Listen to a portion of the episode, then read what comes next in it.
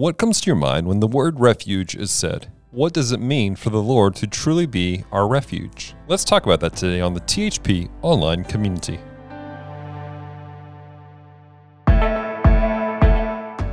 Hello and welcome to the THP Online Community Podcast. I'm Dallas. I'm so glad you hit the play button today, whether you listen to us on Apple Podcasts, Google Podcasts, or Spotify. Thank you so much for being part of our THP Online community. In today's podcast, Carlos joins us to talk about how the Lord is our refuge and the dynamics of it.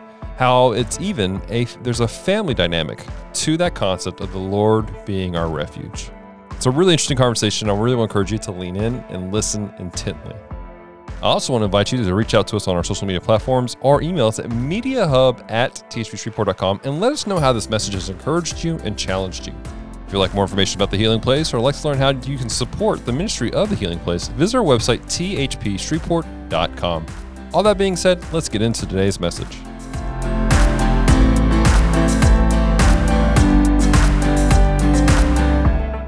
Hi, THP online community. I'm so glad that you chose to tune in with us today and just and and join us to hear what the Lord is doing. It's exciting times. Um, it can be challenging times, but we're excited in this time and what the Lord is doing and what the Lord is saying. I'm just praying that you have open heart and open ears to hear what the Lord is saying today. Um, I'll, I'll, promise you, I'll do my best to try to convey what the Lord has given me, and I'm hoping that that'll bless your life. If you have your Bibles, you have your your apps, whatever. We want to look at Psalm 46, verse one. That's where our promise is coming out of. If you're a title person, I call this the place where you belong. And and you probably heard or seen this verse before, but I want to I want to come at it from a little bit of a different angle. All right. Remember why we're doing this. That's why I started. Remember why we're doing this. We're trying to instill the promises of God in our in our spirit. That's what that's what we've been doing all year. We've been talking about the promises of God, how they are yes and amen, and that God works through us and his promises are fulfilled, and that the benefits of that come into our life by us believing in God and his promises. And we, we're trying to instill the promises of God into our spirit to water the good soil of faith. And I heard somebody say this, and it really it really affected me. It's, he said um, it's maybe a couple of weeks ago, I was listening to a, a, gentleman on the radio. He said something that really stuck out to me. He said that faith believes the promise, but our obedience claims the promise. We want you to have faith, and we want you to believe in the promises of God, but there's a part that we play in that our obedience is what claims their promise. Our obedience to their promise is what brings the power of that promise into our lives so that it can play out and it can bear the fruit that God has purposed it to do. So God is God is faithful. He's he's made his promises. Now, through understanding the word, I want us to to in our obedience to have that thing be fruitful in our life. So look at me in Psalm 46, verse 1. Now, before we get into the word, before we get into that verse, I want to define a couple of things that are relevant to what we're trying to say here and what the verse is trying to say in Psalm 46 1. I want to define the word refugee. I know that word has been a bit politicized, it's been kind of abused, but by definition, the word refugee means one that flees, especially a person who flees to a foreign country or power to escape danger or persecution. This word came directly from a French word that actually referred to Protestants who fled France during the Revocation in 1865. It's actually pretty close to the French word that it came from. Also, this helps us to understand the root word for refugee, which is refuge. A refuge is a condition of being safe or sheltered from pursuit, danger, or trouble. This is going to play directly into our word, directly into our verse. That we understand a, a, a, refugee, somebody who's fleeing danger, or somebody has to displace himself to get away from persecution or to escape something. And and and uh, and our refuge, a place that the refugee is fleeing to, is a is a state of being sheltered or being safe from that pursuit or from that danger. And this helps us to understand the imagery that our text is trying to convey it forces us also to acknowledge a very urgent circumstance that our text is talking about. All right, you guys ready? We're going to go ahead and read Psalm 46, verse 1. It said, God is our refuge and strength, a very present help in trouble. Read that again. God is our refuge and strength, a very present help in trouble. All right, I want to start by talking about a clear and present danger let's let's make a let's make some clarity in the text. The text identifies two people. It identifies God and it identifies us.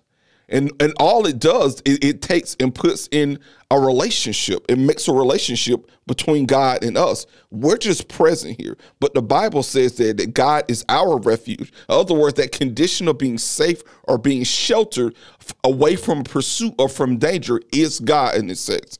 And he's a very present help in, in, trouble. God isn't the absentee landlord. He's not somewhere distant. He's not far away. God is present in the help of trouble. Now, in order for us to need refuge, there must first be danger.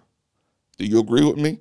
if we need, if the Bible says that God is our refuge, then what is He our refuge from? That must mean that there's some sort of danger, or there's something that that those who are needing of refuge, us being the refugee, is trying to flee to.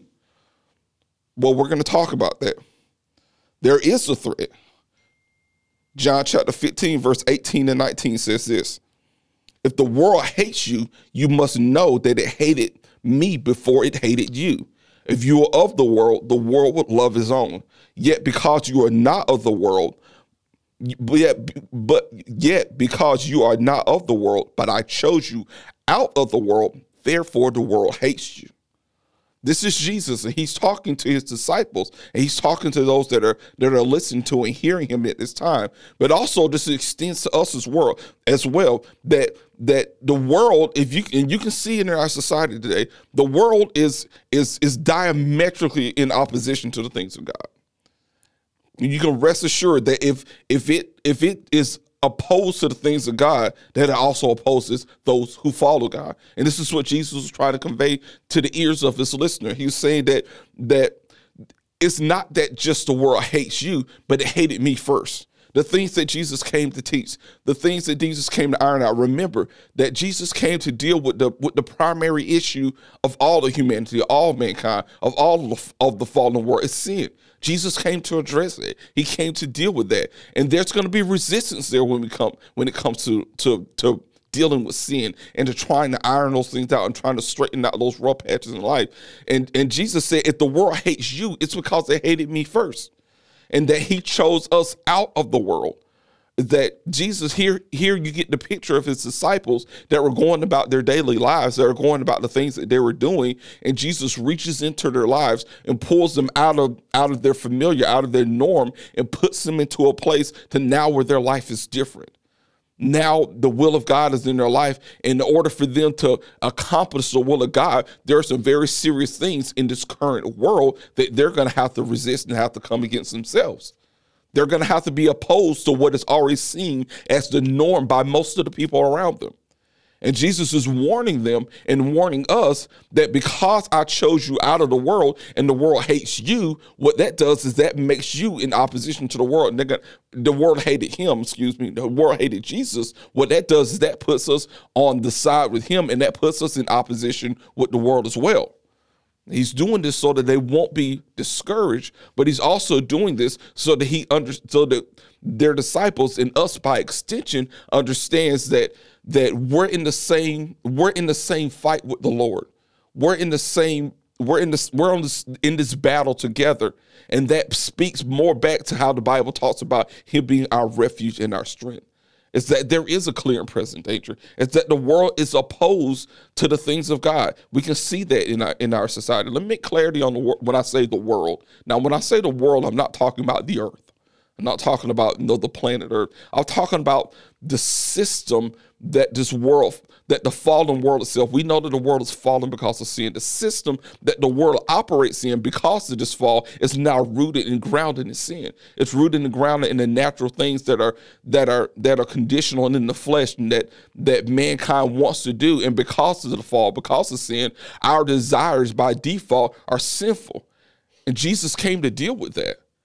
The whole plan of redemption the whole reason that the word of God is given to us is so that God can reach down from where he is and reach into our life. But to do that, he has to deal with sin. And the world is is is captured by this.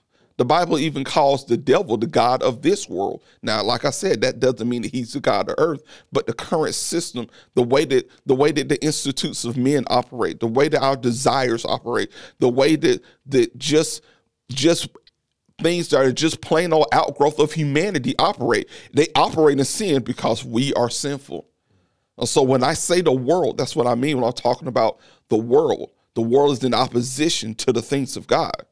And that's what Jesus is trying to say. He said, Hey, if you're going to follow me, the reason that you're going to need refuge, the reason that you're going to need a place to retreat to, a place to come to, is because you're going to go out into the world. You're going to do my will. You're going to try to live right. You're going to try to do the things that are, that are given to you in my word. And when you do that, you're going to be in opposition to the things that are around you. And that's why we have to understand that we're going to need a refuge. The Bible talks about in 2 Timothy chapter 3 that if anyone desires to live godly, they'll suffer persecution. Now, this is a time in the early church, Paul is talking to Timothy. But when we're talking about persecution, it's not like what we see here in America. We're talking about people whose lives were in actual, very, very lives were actually in danger because they chose to be a follower of Jesus. I mean, Timothy, his his mother was a follower, his grandmother was a follower, but his father was a Greek and an unbeliever. So there's the there's this division there in that in the early church world, in in the Roman Empire there, and in that in that society where if you were seen as a follower of Jesus, in fact, the Romans, because people who followed Jesus didn't worship Caesar, didn't see Caesar as a god, the Romans actually called Christians atheists. They they they literally would would call on on believers to to renounce the other atheists, and they were talking about Christians, and they called Christians atheists because they wouldn't worship Caesar. They wouldn't see Caesar as a god. And so here in this context of, of Paul speaking to Timothy, he's saying, you know what? If anyone's going to live godly, guess what? That that's going to put you in a place to where you're opposing the things that are natural to this world the things that this world thinks are, are okay, their relative morality, their their sense of, of prosperity, their sense of what they might think success is, what they might think is okay.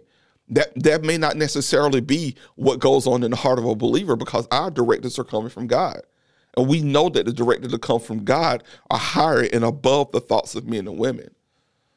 So so just knowing that first and foremost, if we need refuge, what do we need refuge from?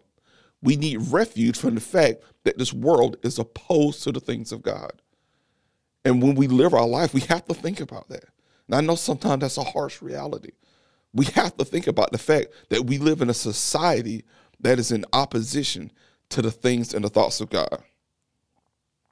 Now, the next thing I want to talk to you about is our true identity. Now, I believe so. I believe in purpose.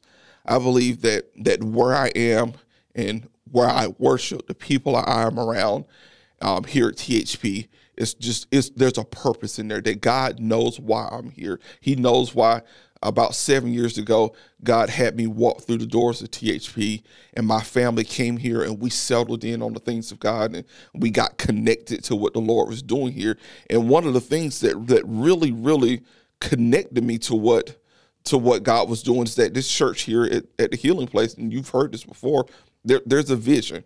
A very simple three word vision that we ascribe to here. It's called be, know do. If you haven't heard it, then just just scroll through any of our scroll through any of our Facebook feed, or if you're watching this on YouTube, just go right to the go to the video section and type in be, know do. I guarantee you, you'll find something. Now, be know do what we're talking about when we when we say that this is the vision at THP is we said we want you to be who God created you to be. Know what the Lord is saying and to do that. And that very and, that, and they're in that order for a reason. And that very beginning of that, that be speaks to our identity. I want you to know that when you're born again, the Bible says that former things are passed away, all things are new that when you're born again, God doesn't just save you from sin. He doesn't just, you know, forgive your sin. He actually changes your identity. He changes who you are. You become a completely new creation. Bible says new creature or new creation. God takes away what's old and makes you something something different. And he he changes your identity. And as believers, our starting point is our identity and it is always found in Christ. Always found in Christ. Everything that we do, the launching point everything that we that we that comes out of our life as a believer, our launching point, that should come out of our identity in Christ.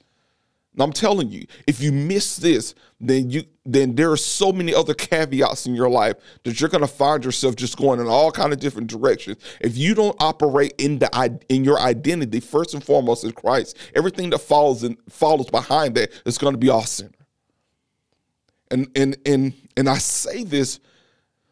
Now I want you to understand this when I say this is this is one of the central things I want you to get out of what I'm saying here.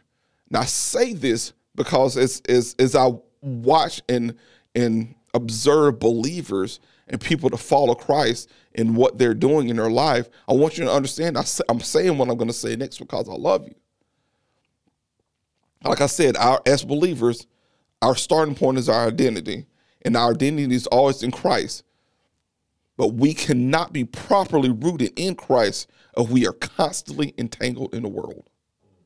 Remember what I said the world, that system of how it operates? I mean, you can look at any, anywhere from culture to to to whatever.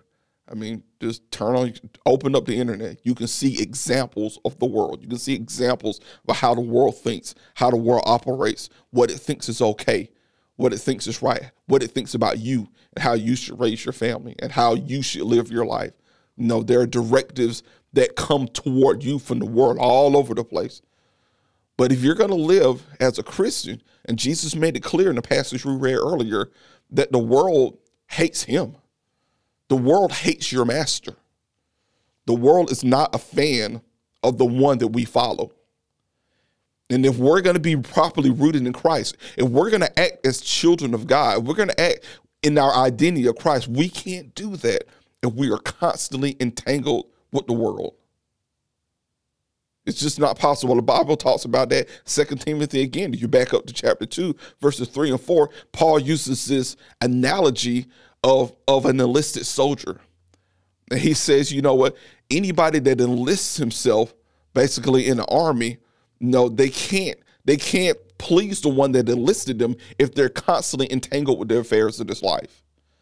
I spent six years in the military, and that's a very real thing as a military member, you have to be prepared to fulfill your duties as as a, I was an airman, as a soldier, as an airman, as a marine, as a coast guardman. You have to be prepared to fulfill your duties. In order to do that, you have to have your affairs together. You can't get lost in bad relationships. You can't get lost in money. We would get in trouble, and we have to go see our first sergeant if we were in debt because we weren't we weren't able to properly respond or be deployed or give ourselves to the mission. And we had like a lot of debt hanging over our head or we had a lot of things that were holding us back. And that's what i'm trying to get us to understand that if we're going to be grounded and rooted in our identity in christ we can't be entangled with a world that hates christ it's so important for us to understand that. It's so important for us to look, and I'm not trying to get you to be critical, but I'm trying to get you to be godly, to look from the mind of Christ and understand that this world, it it's rooted in in sin. And Jesus Christ came to deal with sin. And so we have to take that seriously. So when we look at the things that are in the world, we look at the, the habits and the and the motives and the and the the morality and the desires and what the ambitions of the worlds are, we have to make sure that we understand that we can't be entangled with those things. So we're going to follow Christ. James chapter 4, verse 4, verse 4 says this, can be a little bit of a of a of a harsh word. James 4 4 says this, you adulterous people, do you not know that friendship with the world is enmity with God or opposition with God? Therefore, whoever wishes to be a friend of the be a friend of the world makes himself an enemy of God. Remember, God didn't want to set it up this way. The world decided that it hated God. And so now when we by extension try to be a friend of the world, we're in we're in in in in almost in in a picture we're almost kind of changing sides. That makes sense. We're almost we're almost making the decision to change sides. And so James said there, if you wish to be a friend of the world, you're you're you're you're crossing over a line and you're you're essentially saying I'm going to be on the side that that is the enemy to my master, and that makes and you put you're positioning yourself to be an enemy of God. I'm not saying you can't have relationship with people. I'm not saying that you can't you can't have friends, families, and I understand that we have to be in the world, even though we're not of the world. We have to interact with people, but what we can't do is we can't share the values of the world we can't share the the motives and the and the ideas that come out of the world because those ideas are opposed to the to the ideas of God. And God is the one who's righteous. He's the one that's holy. He's the one that bears truth. First John chapter 2, verse 15 says this: do not love the world or the things in the world. If anyone loves the world, the love of the Father is not in him. There can't be room for both. We can't have great affection for the things that that grieve the Lord for the attitudes and the actions and the desires that are opposed to the word of God. We can't have room for that in our hearts and still have room for the love of the Father in us. We can't be attached to the world and attached to the things that that that are that are sinful in its nature and still still, still feel like we're attached to to to God. You know, when I got married, there were things that I had to give up in my life in order to cleave to my wife. And I can't say we're, we're here here, honey, while I'm at work or while I'm at other places, I'm going to live this life. And then I'm going to come home to you and we're going to live our life like we're married. And that's so important for Christians to understand, especially in these times where there's so much external pressure that's being put on us by the world, by the internet, by whatever, by fa- all of these things can bring the noise of the world into our life. But we need to keep our minds and our eyes focused on God. It is our duty as his faithful to abandon the system of the world and to flee to the refuge of the kingdom. And say, God is not going to force you to make this choice. That we that He is our refuge, our strength. He is our present help. But God is not going to force us as refugees from this world to come to Him for refuge. It's incumbent upon us to use that, to take advantage of the opportunity that God has given us, to find refuge in Him, to find our place in Christ. The good thing is about it that it's a family affair. See, in Christ, we have more than just a residence in the kingdom. Romans chapter 8, verses 14 to 15 says this. I'm sure you heard it before, very familiar. For as many as us are led by the Spirit of God, these are the sons of God. For you did not receive the spirit of bondage again to fear, but you receive the spirit of adoption by whom we cry, Abba, Father. The Spirit Himself bears witness with our spirit that we are children of God. And if heirs, then if children, then heirs, heirs of God, and joint heirs with Christ. Joint heirs with Christ. If indeed we suffer with Him, there's that being the enemy of the world side, that we may also be glorified together. There's your refuge. See, the kingdom of God is a family affair. You're not just, you just don't have a place as a refugee in the refuge of the kingdom. You're adopted as a son or as a daughter. You're family in the kingdom of God. You're not just being put out of your home country. You're not coming into the kingdom of God on this rescue raft or in this caravan or or in this thing that you would think of of, of a refugee refugee being forced out somewhere. You're not coming you're not coming in like that. You're coming into the kingdom of God by way of the cross as a son or a daughter of God. I'm sure most of you have heard the story of the prodigal son. The prodigal son had a home and a place in the house of the father. But he decided to go out and use his resources out in riotous living. He decided to go out and to do the things that he shouldn't do, things that were opposed to the will of his father. And there was a point in his life after he had spent all of his resources and he had to take he had to take a job, you know, feeding pigs, which the Jews considered unclean, an unclean animal. He had to take this lowly, embarrassing, humiliating position in his life where something in his mind clicked. He's like, you know what? I'm a son. I have a father. I don't have to be in this place. I don't have to be in this position. I can I can go back to my father. And when I go back to my father, he goes he's I can see him rehearsing this whole thing in his mind. And he's like, you know, he he you read it, he goes through this whole spiel and he's rehearsing this whole thing and he's gonna this is what I'm gonna say to my father. And he gets there and I think he gets about halfway through it, man. And his father falls on his neck and he's like, you know what, it's time to bring my son back home.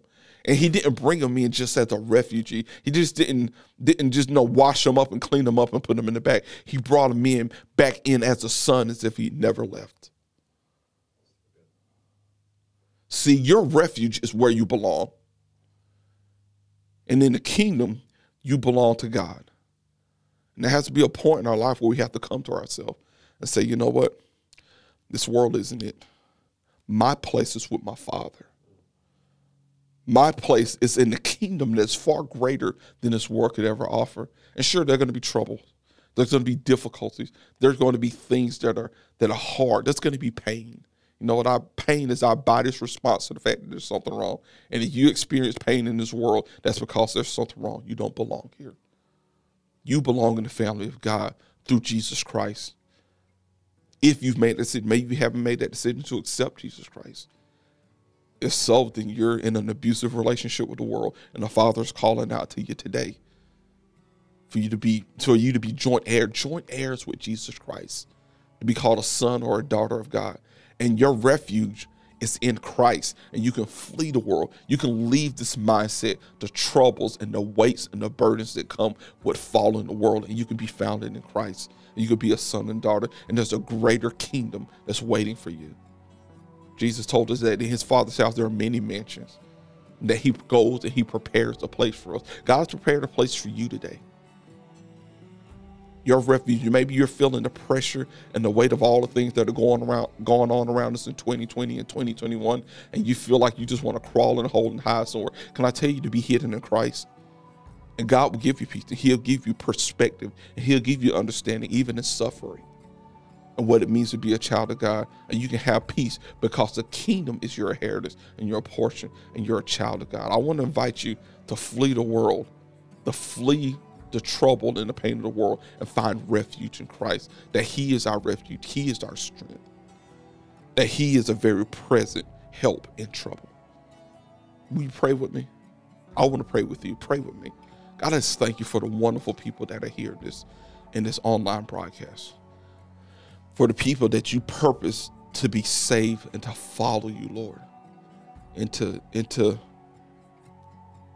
and to have their mark in their heart and in the spirit and in their actions and in their behavior of of Christ in their life.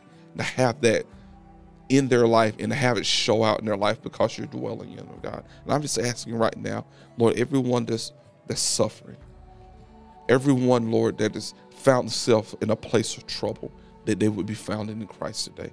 Help us to make those decisions, Lord, to follow you, to, to be led by you, to be led by your spirit, God. I'm just asking for the grace of God to to wrap up all those that hear this message. God, if there's repentance necessary, bring the repentance of the Holy Ghost, Lord, that we can turn from the world and we can turn to you, Lord. Lord, and as we do that, give us understanding, God, on what you're doing, and that we could find a place, a safe place, a refuge in Christ. And I ask it all today in Jesus' name. Amen and amen. And I thank you guys for joining us. And may God richly bless you. And if and if and if this message touched you, reach out to our media team and and and let let them know how the Lord has blessed you through this online ministry.